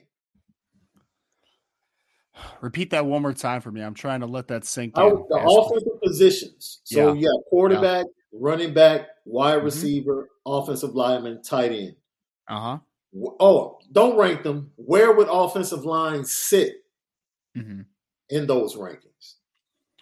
For the importance of scoring points is the yes. question, right? Um, I mean, quarterback's always most important because that's just the the paramount position. I I mean, offensive line's number two then behind quarterback. I mean, it is because it's it's something where running backs. I, I, mean, especially in today's game where it's more committee approach than like featured back approach. Right? There's if you have just a good running back, mm. you don't need a great one. You can you can score some points and you can be serviceable and quarterbacks can make wide receivers look a lot better sometimes. Now it's Absolutely. nice to have them, right? Absolutely. It's nice to have them, but I mean, you can't you can't substitute bad offensive line play, man. Like for the most part, like I mean, there's going to be some quarterbacks. I know we had a question in the chat that we'll get to in a little bit, but for me, the the rare quarterbacks like the Tom Brady's and Peyton Manning's that get the ball out so quick that the offensive line becomes less of an issue, they're rare players, man. Like it's Yeah. hard to hide a bad offensive line. But it's That's- it's so much. You feel so much better having that guy that can do that. Like, and I don't think people like Bryce Young is that guy. Mhm. But Alabama's offensive line last year was not good. It's not good this year either. It was not good. Exactly. No. And It- they're going to be it right. might be it might be worse this year than it was last year, believe it or not. Exactly. It's bad. Exactly. Yeah. But you Yeah. know, as a coach and a staff, that you have a shot, Mhm. regardless of the poor offensive line play. And on top of him last year, he had two studs at wide receiver. Like, Mhm. yo, Yep. so this is 2022. And Mm-hmm. in recruiting and building a team, you have to understand you just can't get caught up on the fact of being what the program used to be, which is we have to be able to dominate with an elite offensive line. I think uh, elite offensive lines, you only get those like once every six, seven years if you're lucky in a program. Like no one gets McGlinchey and Nelson and Ronnie Stanley, Stanley right before like that run Yeah. is crazy. Sure And was. it, it just doesn't happen like that. And now we have been forced to experience just normal offensive line play. which is it's been really Sean. I actually just talked about this with my buddy earlier today. It seems like this year, especially, offensive line play has just been so bad in college football, man. Like, how many good offensive linemen are there in college football right now? Like, I, I mean, I- honestly, how many would you quantify as good offensive lines? I think like my immediate thought goes to I think Kansas State has a pretty good offensive line. I think Michigan has a pretty good offensive line. I think I think that's After why that, Kansas State has a shot. Baylor's okay. Like Yeah. uh, Ohio State, eh, Ohio State's offensive line has been playing well, so I'll give them that. Like they have been very good so far. Outside of those few teams, though, Alabama's offensive line is nothing special. Clemson's offensive line has never been good, if we're being No. completely honest. Like it's been better than it is now, but it has never been like very good. It's just been good at spurts. Yeah. Like there's not much good great offensive lines in college football this year, man. It seems it's weird. It's a little Yeah. bizarre, but we were just talking about that earlier, man. I'm just like some of these quarterbacks are just making chicken salad out of chicken. You know what, man? Like they are. It's just like crazy. Absolutely. That's- and that's why we go back to what we said. It's so important to have a CJ Carr to hang your hat on as a program moving forward. That's why the future is bright, Yeah. right? Because we truly believe he's one of those guys. And he's going to, he's going to need time to develop. Like Bryce Young was blessed to sit behind Mac Jones and have that be the guy that he gets to watch as far as preparation and knowing the game, pre-snap, and you see the benefit of that as soon as he took the field, and, and hopefully, you know, someone can be there for CJ, CJ to sit and watch. But I asked that question for a reason, right? Because there's so much focus in the chat on the offensive line play. Look, I think we need to relax we need Yep. to understand that as a program, there are certain things that we need to watch. And at this point, if we don't get Quenton Nelson and McGlinchey and that level ever again, okay, you can still win. And I think that's what you're saying, Ryan. That's what we're Yeah. seeing from the top programs. They don't really have dominant offensive lines, but they still find a way to win. Yeah. And that's And- and- go ahead. Yeah. I know. I just know. I know we're going a little bit too off track because this is supposed to be a recruiting show. But the, la- the last thing that we'll say that we'll get back to some of these week these uh, performances from the high schoolers this past week, both committed and uncommitted alike, and t- just key targets for Notre Dame. Is that I mean, Sean? Like again, Harry Hiestand is is you know breaking some bad habits, you know, and, and, and I think we need to give him a little bit of time because I, I think his resume dictates that. But Sean, let's go to the defense side of the ball. Defensive line wise, not a ton of great weeks. I- eh, I mean, just from a team perspective for, for some of these high schoolers, Brendan Yeah. Vernon's team, who I put in this article, Brenan Vernon's mentor team in the first three games of the season had only given up 47 points combined on yeah. the year. Yeah. And they lost 48 to 28 this past week against Clarkson North, man. I'm like, oh, it was not a good week. Obviously, you know, Brenan Vernon's going to do Brenan Vernon things, but there's just sometimes you're just a little outmatched from a team perspective, right? But they have been a, sta- a staunch defense over the first three games, and unfortunately, Mentor got did not have a good outing against Clarkson North. Another not great outcome was Armel Mukam and his Woodberry Forest team lost to Be- um, Benedictine. Benedictine, I don't know how to pronounce it. Forty-two to seventeen. So not uh, not yeah. a game to remember for him as well. A game though that is uh, actually no last game that is not you know something that people aren't going to want to dwell on too much. Bullis beat St. James School. St. James School features Devin Houston. It's in the Maryland uh, in Maryland. They lost twenty to fourteen. Devin Houston actually had a pretty good football game, five solo tackles in that game, a bunch of pressures. Did not have a tackle for loss or a sack in that game, but from everything that I saw, Devin did have a pretty good football game. The only winner of the defensive lineman, Sean, in the 2023 and 2024 class that were in in action was Brandon Davis Swain, man. West Bloomfield defeats yeah. Stony Creek 42 to 23. Another day is here and you're ready for it. What to wear? Check. Breakfast, lunch, and dinner? Check. Planning for what's next and how to save for it? That's where Bank of America can help. For your financial to-dos, Bank of America has experts ready to help get you closer to your goals. Get started at one of our local financial centers or 24-7 in our mobile banking app. Find a location near you at bankofamerica.com slash talk to us. What would you like the power to do?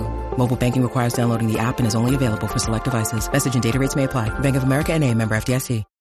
When you need mealtime inspiration, it's worth shopping Kroger, where you'll find over 30,000 mouth-watering choices that excite your inner foodie. And no matter what tasty choice you make, you'll enjoy our everyday low prices, plus extra ways to save, like digital coupons worth over $600 each week. You can also save up to $1 off per gallon at the pump with fuel points. More savings and more inspiring flavors make shopping Kroger worth it every time.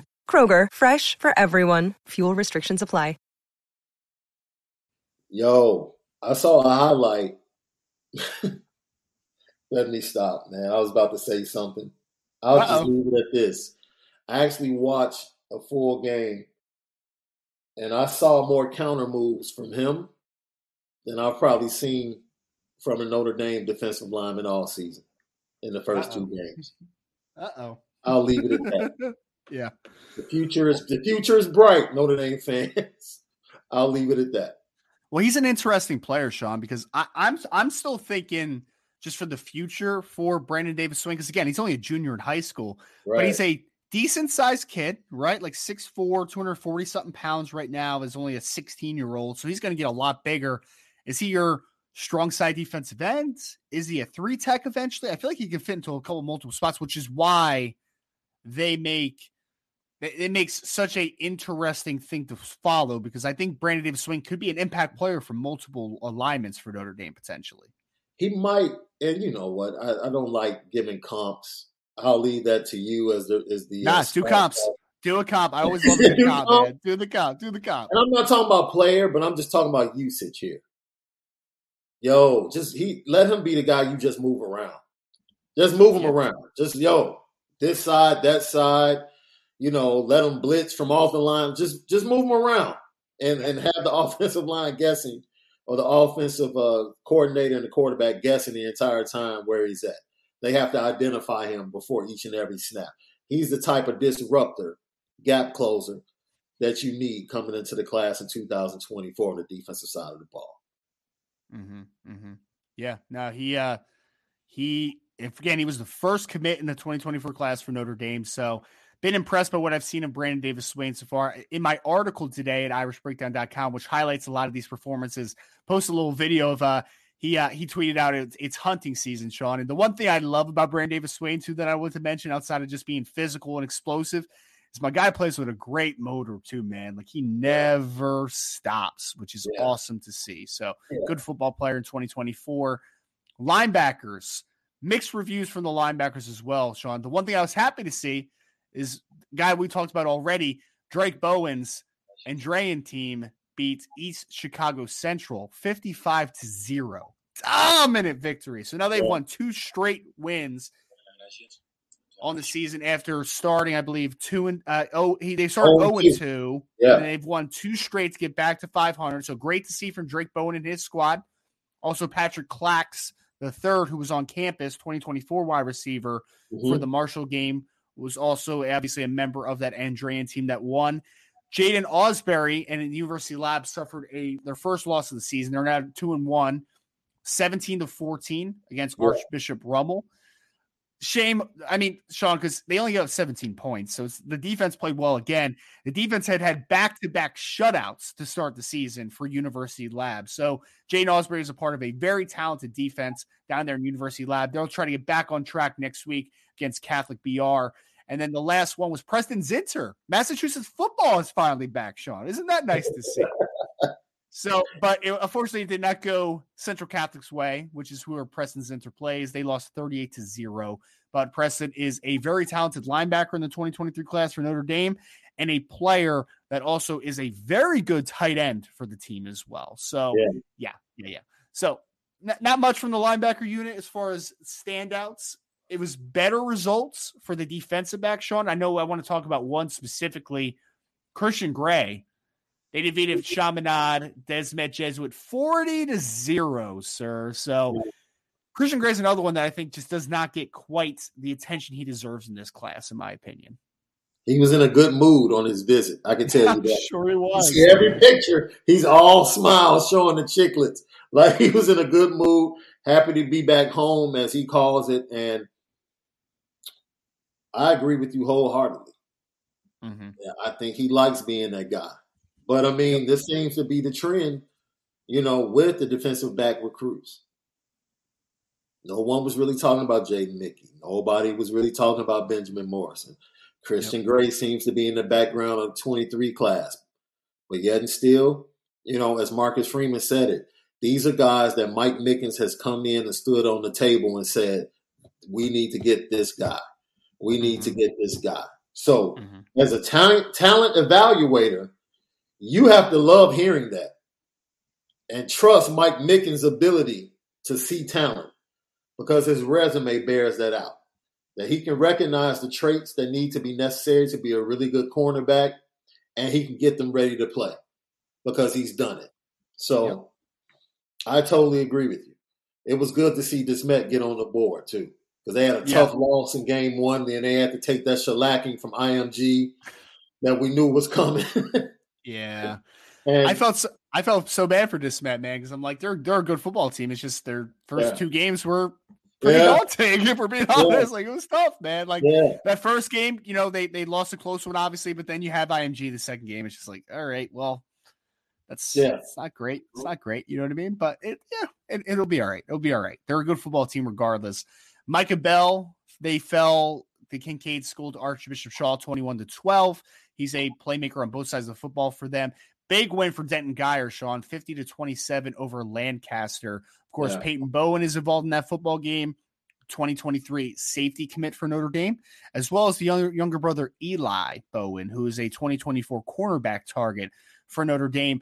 Don Schuler kept his Irvington team to 3 and 0, helped to, to lead them. He's made plays as a punt returner and on defense for Irvington so far this season. They will be traveling to Columbia on Friday, which I might try to be in attendance for that game. Columbia is off to an 0 2 start. Irvington, of course, coming off of the state championship from last year. So keep your eyes on that one for this week. Might have some additional highlights on that one, hopefully live. Ben Minich, Lakota West, Sean, 31 0 over Oak Hills. And again, I just keep talking about Ben Minich because wasn't incredibly high on the commits. Like I think he's a good football player. I was just missing it with him a little bit, but they are off to a 4-0 start. He continues to make a lot of plays on the offensive, defensive, and special team side of the football. So again, gonna gonna take my L on this one. I may have been a little bit too too low on Ben Minich, but there was some really good signs for the defensive backs in the 2023 class. If they're able to keep this group together of a Don Scholler, Peyton Bowen, Micah Bell, Christian Gray, Yeah. and Ben Minich, the defensive back room looks pretty good in 2023. I still say that cat Ben Minich as a late addition reminds me of Drue Tranquill in his class. Wow. Drue Tranquill was a late switch as well, a battle between Purdue and Notre Dame in his recruiting class.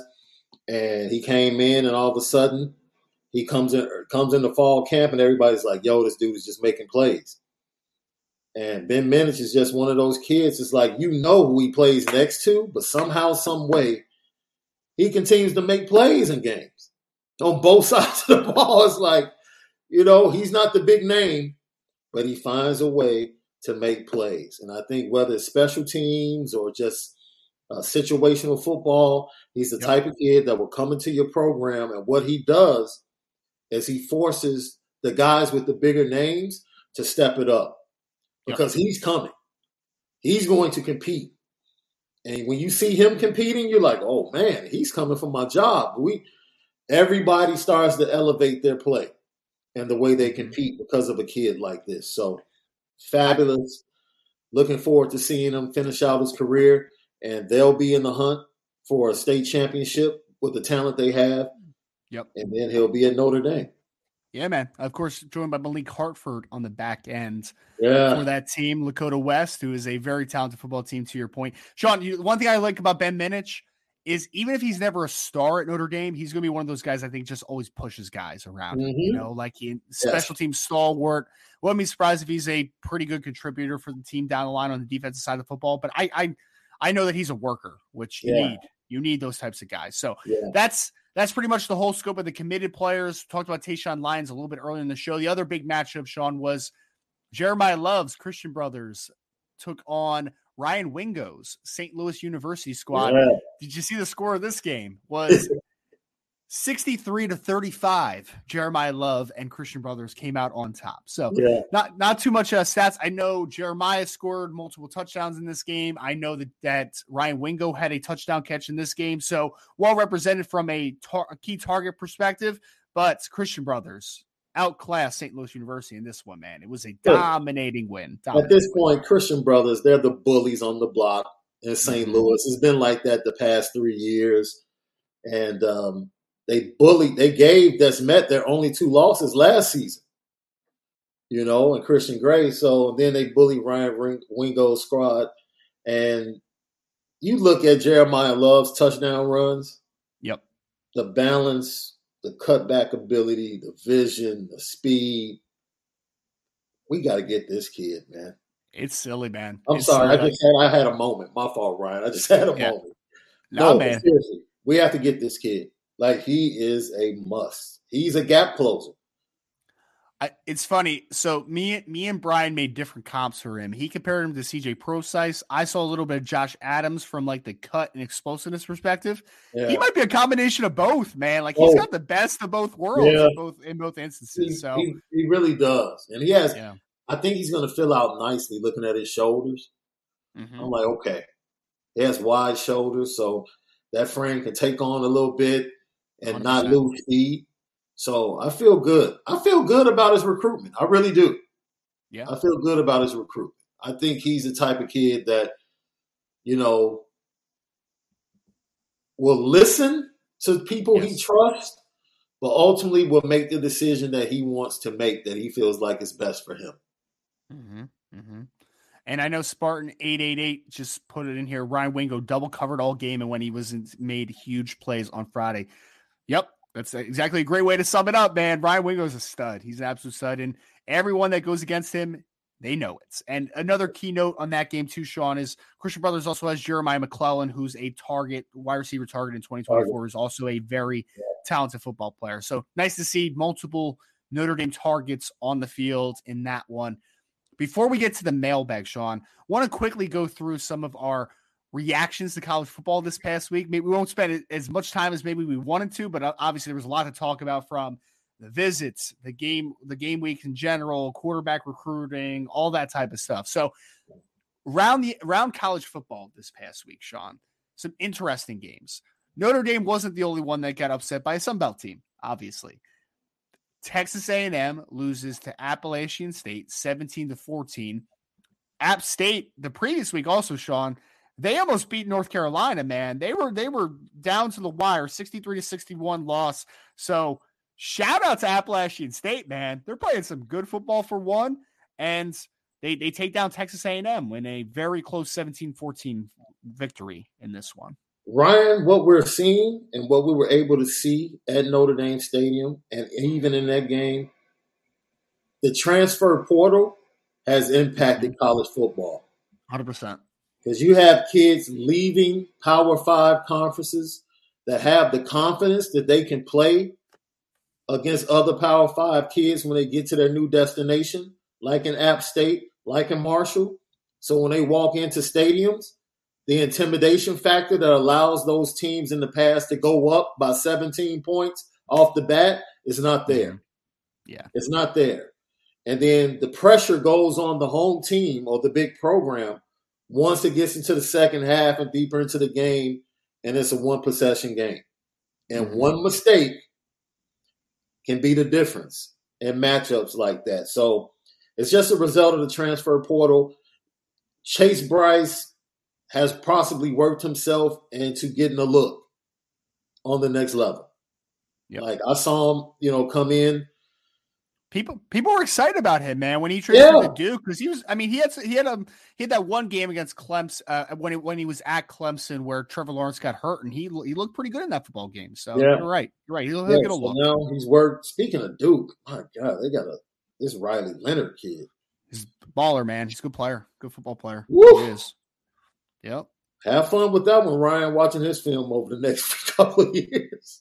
Mm-hmm. Mm-hmm. Nah, man, he's uh he I didn't know much about him. I saw him in the first game where they beat Temple, and I was like, again, it's Temple. I get that, Yeah. but I was like, oh, kid's got something, man. He's like 6'4, Yeah. 212, good Yeah. athlete, can throw the football. I'm like, all right, all right, all right. I like it, man. I like it. So yeah, no, that that was a uh he's a good football player. And to your point, Chase Brice has played pretty well over the last couple weeks. And Yeah, I think the biggest thing that we can take out of Texas A&M before we move on to the next game is Texas A&M has so much talent. They just have not gotten the quarterback position right, which is odd because that's kind of been Jimbo's thing, right? Like at least the the perception is that Jimbo Fisher can produce the quarterback position. He's not been able to get it done. he's a terrible coach. He's a terrible coach, Ryan. Uh oh, get him. Go he's off. Terrible. Go off. He's a terrible coach. So what? He has a national championship. He's a terrible coach. So what? He was viewed as an offensive guru under Bobby Bowden at Florida State, and before he got there. So what? He coached under Nick Saban. He's a terrible coach. He's horrible. Or is it just that sometimes your players don't do what you think they can do? Hmm. I mean, I I'm mean, just I- I- asking the question. I mean, I don't. I saw an interesting stat. He has the same record as Mm-hmm. Kevin Sumlin Okay. did through the same amount Uh, of I, games. s- I saw that too. Yeah, yeah. I And I'm not sitting here saying that Kevin Sumlin is a better coach. That's not what I'm saying. All I know is that's that's not a good look. No, it's That's not. not a good look. So you can Hey. take your NIL and shove it. Oh, well, I'll say, man, there's not much excuses for Jimbo, man. I know it's a No. tough league, obviously. I get it, but I mean, again, he has a lot behind him from a money perspective. He's a lot of talent on that roster in general, and the and the fact that they're continuing to underachieve, it's not great. Not great. So, uh, yeah, to your point, I, I saw the same graphic that had Kevin Sumlin's record next to it, and I'm just like, oh, okay, well, that's not a, it's not Yeah. great because, yeah, yeah. No, not at all. I would think Texas has more momentum than A and M right now Mm-hmm. in that state.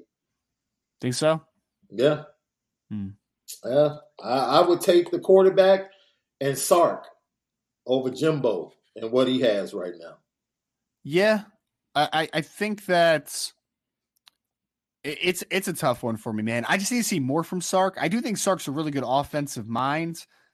I I agree with the premise of what you started with, though. I do think Jimbo's a little fraudulent. I do. Like, I think he's a good coach. I don't think he's bad, like you're saying, but like I don't. I definitely think he's extremely Yeah. overrated, in my opinion. Though. He's Yeah. extremely overrated. There's no doubt about that. Yeah. I agree completely, completely about that. So, next game, want to hit on. You mentioned it already, Sark.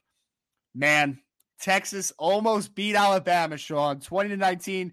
They had their chances, even with Quinn Ewers out for the second half of that football game. Hudson Card had to play come in. Yeah. Oh man, I was rooting for Texas. I was rooting for him, man. And I'll give I, I want to give them a shout out real quick. I did not think that they would be as I don't want to say they're good yet, but I will say that I did not think that this game was going to be overly competitive. And I think you can give some of that credit to Alabama because we already mentioned this. Our offensive line, Alabama is not very good. And no. the wide receiver wide receivers right now are not making plays for Alabama, right? No. So it I think they made it a lot closer than it should have been. But either regardless, hats off to Texas, man. They came out there, they put their head down, and they played a tough, tough football game in this loss. And I'm sure everyone feels the same sentiment. Well, I'll say this. Having Quinn Ewers and uh, Arch Manning in the holster, you got to feel pretty good as a Texas fan. If those are your next two quarterbacks, with a little Hudson Card thrown in over the next three to four weeks while Quinn Ewers recovers, yep, I'm, I'm feeling good about the quarterback position. You have you have Maalik Murphy behind the scenes too, man, who's a yeah. pretty talented kid too. Yeah. So, I mean, yeah, so, Texas has some dudes at quarterback, no doubt. Hey, Texas, can we borrow a dollar? Can we can we have one? Can you let us hold one at Notre Dame? Um, man, yeah, I mean, man, it, it's and it's a shame though. Quinn Ewers, of course, got knocked out of that game. I think he's gonna be out four to five weeks. I think I yeah. saw on Twitter. I, I, don't know if that yeah. was a verified source or not, but yeah. so he'll be out for a little bit. But Texas defense played a lot better too, Sean. That was like the thing is I, I, mentioned it. Alabama definitely helped their cause, but they also played pretty well on defense, man. I, they did. it was they it was did. it was crazy to watch. To, uh, former Notre Dame linebacker Ovie Oghoufo. Oghoufo, mm-hmm. I mean, out there making yeah, plays. Yeah, yeah, man. Ovie yeah. was making plays coming off the their, edge. Their, their D tackle, number 99, I, I think it's Coburn. Coburn. Yeah. Keondre Coburn. He was dominant in that game, man. Yeah. I'll say this Alabama has some potential at offensive tackle with like JC Latham and stuff. Their interior offensive line is bad, man. Like it's bad. Like Notre Dame fans, I get it. Notre Dame's interior offensive line is bad right now too. But. Alabama has similar problems, man. Like they're Emili Ekiyor is just not a good football player, and the, the no. interior in general is just not very good. So, yeah, yeah. Coburn had a nice game though, a nice game. Te- Texas played some defense, man. It was nice. I'll be honest. Yeah. If, we hadn't seen Quinn Ewers, right? Had not. We saw him in high school, but we had not seen seen him on the college level. Small sample size, people.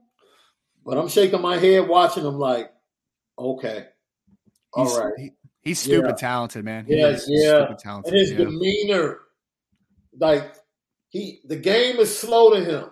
You can see the way he manipulates the pocket, the way he was mm-hmm. moving. You know, those are some pretty big boys, big time players coming after him Dallas Turner and, and Will Anderson.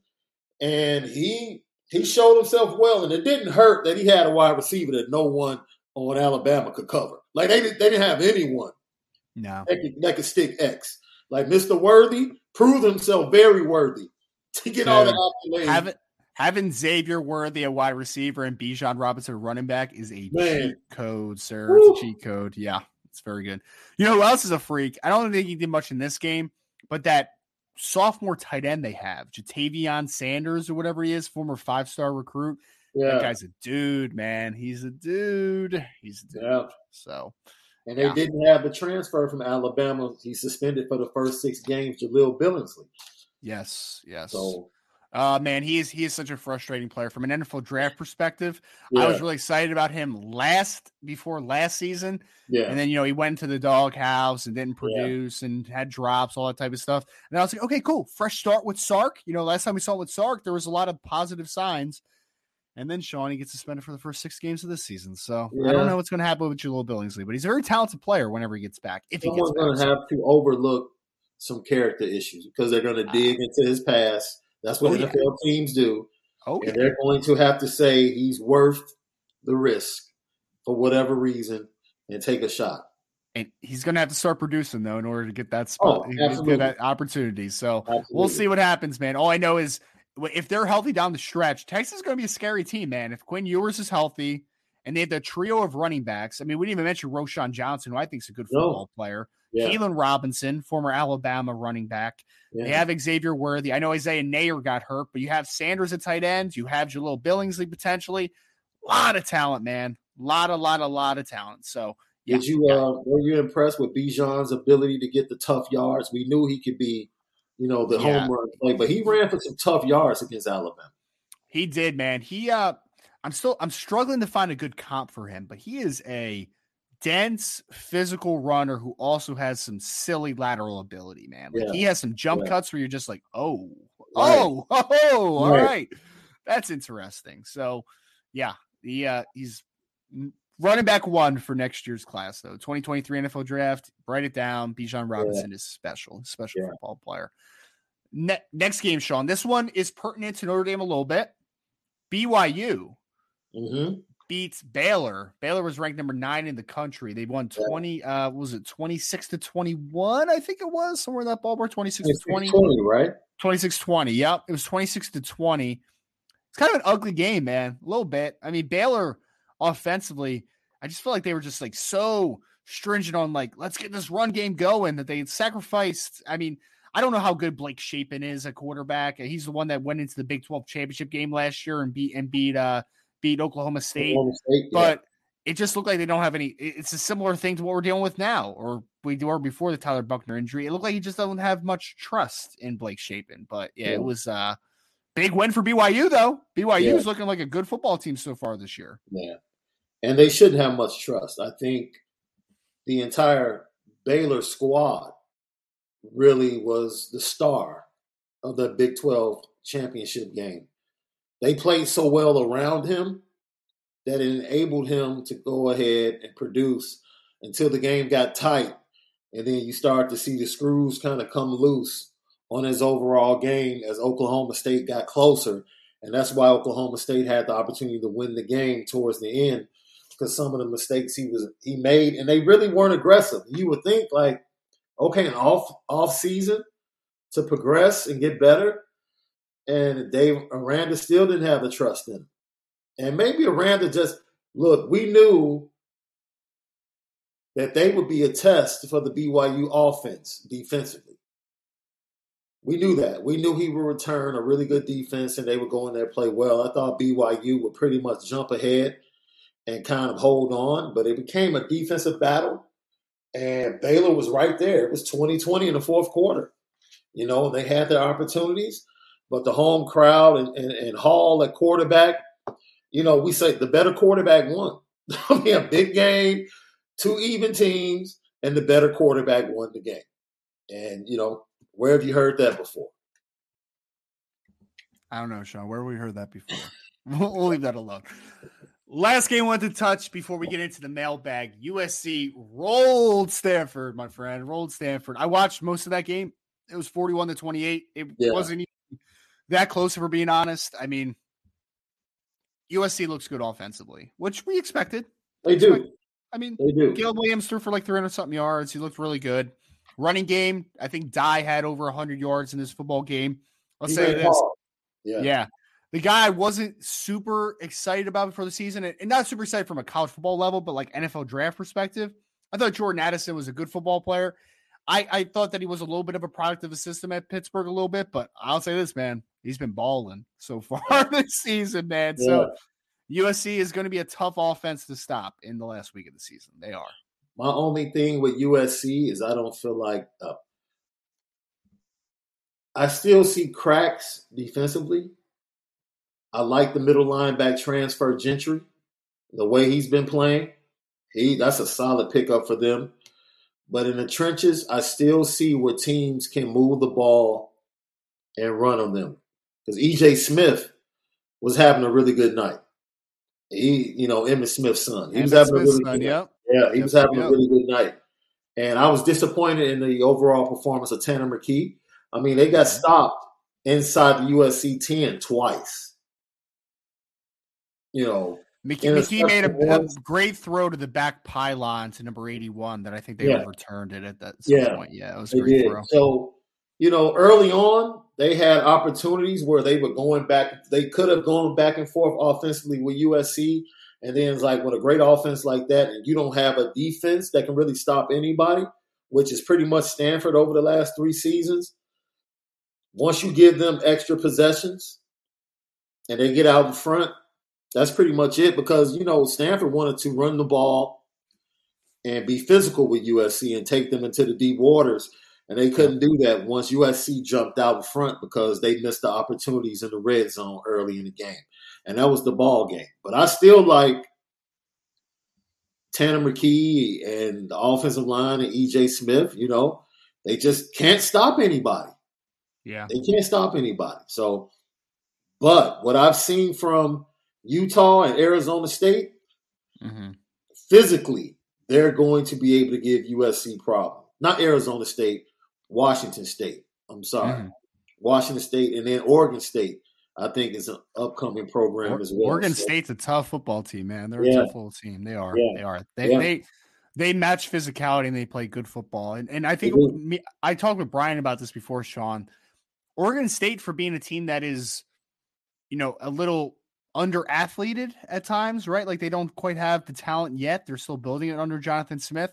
They're not really gimmicky. Like they're not winning with, with smoke and mirrors. Like they're just No. playing good football. You know what I mean? Like it's it's interesting. So Yeah. it's it's gonna be it's yeah I, I it's gonna be fun to watch just how the USC team continues to develop because I, I I wasn't super high on them but they've Yeah. started out pretty good. We'll, we'll see kind of what happens when like you said they match up against a couple more of these physical teams and see Yeah. kind of the difference of styles. I think that's Yeah. going to be an interesting thing to watch. Stanford man, Sean. Every time I watch them, I'm just so disappointed because they there's talent, man. There is like I I just it's Tanner McKee is a talented quarterback. Yes. Benjamin Yurosek is a really talented tight end. Michael Wilson, Elijah Higgins are talented wide receivers. EJ Yes. Smith is a talented running back. The offensive tackles look like a million bucks, Yes. but they're just not good, man. They're just not good. That's just yeah, yeah. yeah. It might It's be time. It might be time for a new leadership. It might. It just might be. Yeah, we'll see, man. We'll see. Yeah, yeah. I I I don't want to dwell on it too much, but yeah, Stanford. I, I feel like I talk with Brian, all, every time we talk about Stanford. Though I'm just like Stanford has so much more talent than what they show on the field. Like I just don't get it. There's Yeah. gonna be several players off the Stanford team that are going to be drafted in the NFL next year. It, It's several. Walter Rouse is going to get drafted. Left Yeah. tackle is a good player. Tanner McKee, if he comes out, is going to get drafted. The wide receivers are going to get drafted. Cornerback Ky- uh, Kyu Blu Kelly is going to get drafted. Like there's guys, man. Just for whatever reason, it was like Sean. Do you remember Thomas Booker? I know Notre Dame was pretty Yeah. high on him last. Like he came out last year. He was a fifth year senior defensive lineman. That kid was so talented, so talented. And for whatever reason, he never became the player that he should have been at Stanford. And we've seen that that that record played over and over again, man. Like, don't Yeah. you remember when they got Forrest Sarell at offensive tackle and Walker Little? And I mean, Walker Little had some injuries, so like that one's not technically their fault. But like Yeah. Foster Sarell looked unplayable by the end of his career at Stanford, which is just weird, man. Weird, weird, weird. But that's going to do it for our college football roundtable. Just wanted to hit on a few of these games after talking a little bit of recruiting. Do not go anywhere because we're going to transition into the mailbag. Already have 28 questions that I've starred, which is awesome. You guys have are dropped in a lot of great questions. If you haven't dropped in a question yet that you want answered, you should drop it into the chat now, and we continue to star and get through a lot of these questions. Before we transition to the mailbag, though, yes, Sean. Shout out to my Illini, baby. Oh yeah, yeah, they did have a nice victory. It was a dominating win, wasn't it? It was like Over 30 something Virginia, man. That Yeah, defense yeah. continues to hold the day while the poor quarterback play. Oh man, I know, Tom, Mr. DeVito, man, Mr. DeVito, it's your boy, it's your boy Tommy D. Um, yes, but uh, I, I, yes, but anyway, we're going to transition to the mailbag. Before we do, if you could please like, share, subscribe, give us a five star review, tell everyone that the recruiting hour is the greatest section of IrishBreakdown.com. We really appreciate you. If you're listening on any of your podcasts, Apple Podcasts is very preferred for those types of ratings. If you haven't signed up for the message board, again, we're gonna have intel on Jeremiyah Love here pretty soon. We're gonna have intel on a few other recruits because again, this is a recruiting show today. Would appreciate if you would go sign up there as well. So, Sean, we're gonna transition into the Notre Dame, uh, sorry, Notre Dame recruiting mailbag next, but it could be general. You want to ask us about the team. You want to ask us about recruiting. You want to ask Sean what his favorite food is. It doesn't matter, man. Just throw in those questions in the chat. We'll get to that next.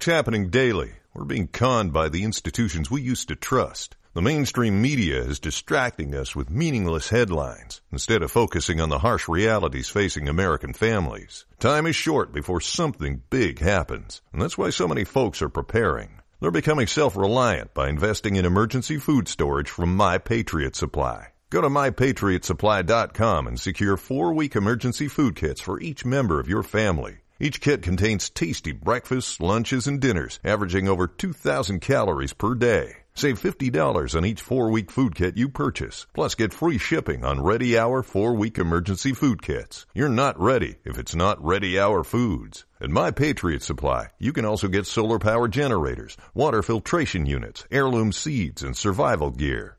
Order by 3 p.m. and your unmarked boxes ship the same day. Shop MyPatriotSupply.com today. MyPatriotSupply.com.